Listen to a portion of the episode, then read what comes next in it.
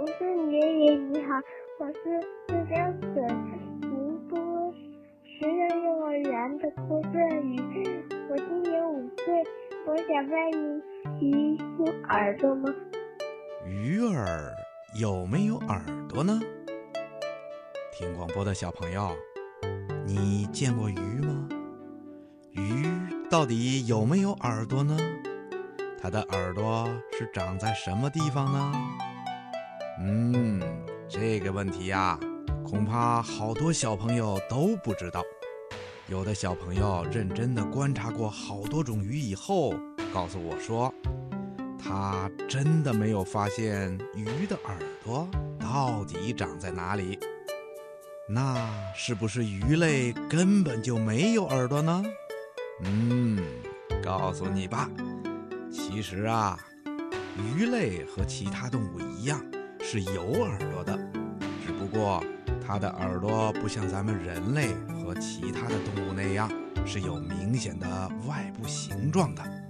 比如，大象的耳朵啊，就像两把大扇子；小猫的耳朵呢，却像个小三角形。而鱼类的耳朵呢，它呀是藏在它的。头骨里面的，从外表上是看不到的。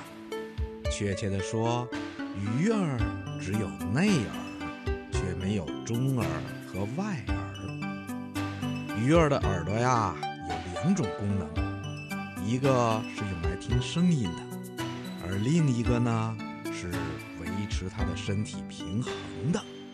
对鱼儿来说，这第二个功能啊，可是非常重要的。小朋友，在鱼儿的内耳里面高度敏感的细胞，其中啊含有一种叫淋巴液的东西。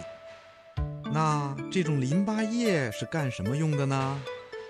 原来呀，当鱼儿的身体不平衡的时候，淋巴液和耳石就会立刻压迫它耳朵里面的感觉细胞，然后啊。感觉细胞马上就会向大脑报告，告诉大脑这个指挥中心说：“现在呀，我们的身体已经不平衡了。”大脑得到这个信息以后，就会立刻采取平衡措施，让鱼儿的身体啊保持平衡。因此，鱼儿要是没有耳朵这个器官呐，就会失去平衡了。有人曾经发现，有一条大鲨鱼在游泳的时候总是向左边倾斜。把它捕捉上来以后，经过检查，发现原来啊是它左耳里面的神经受到了损伤，所以这条大鲨鱼游泳的时候才失去了平衡，全身呢都向左边倾斜了。后来呀，动物学家又发现。如果把鲨鱼左边和右边耳朵的神经啊都切断，那么大鲨鱼呀就完全分不清上下左右了。游泳的时候就像是喝醉了酒一样，东倒西歪，摇晃不定了。接下来啊，咱们再说说鱼儿的耳朵是怎么听到声音的。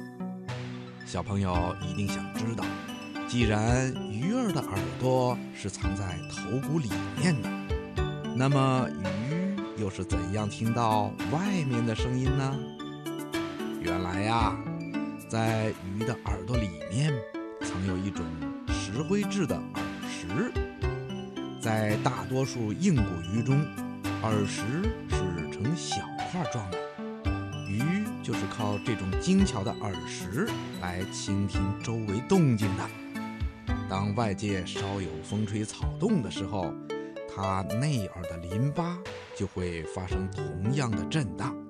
这种震荡能刺激耳石的感觉细胞，再由耳石经过神经传达到大脑中去，这样它就会知道周围发生的一切了。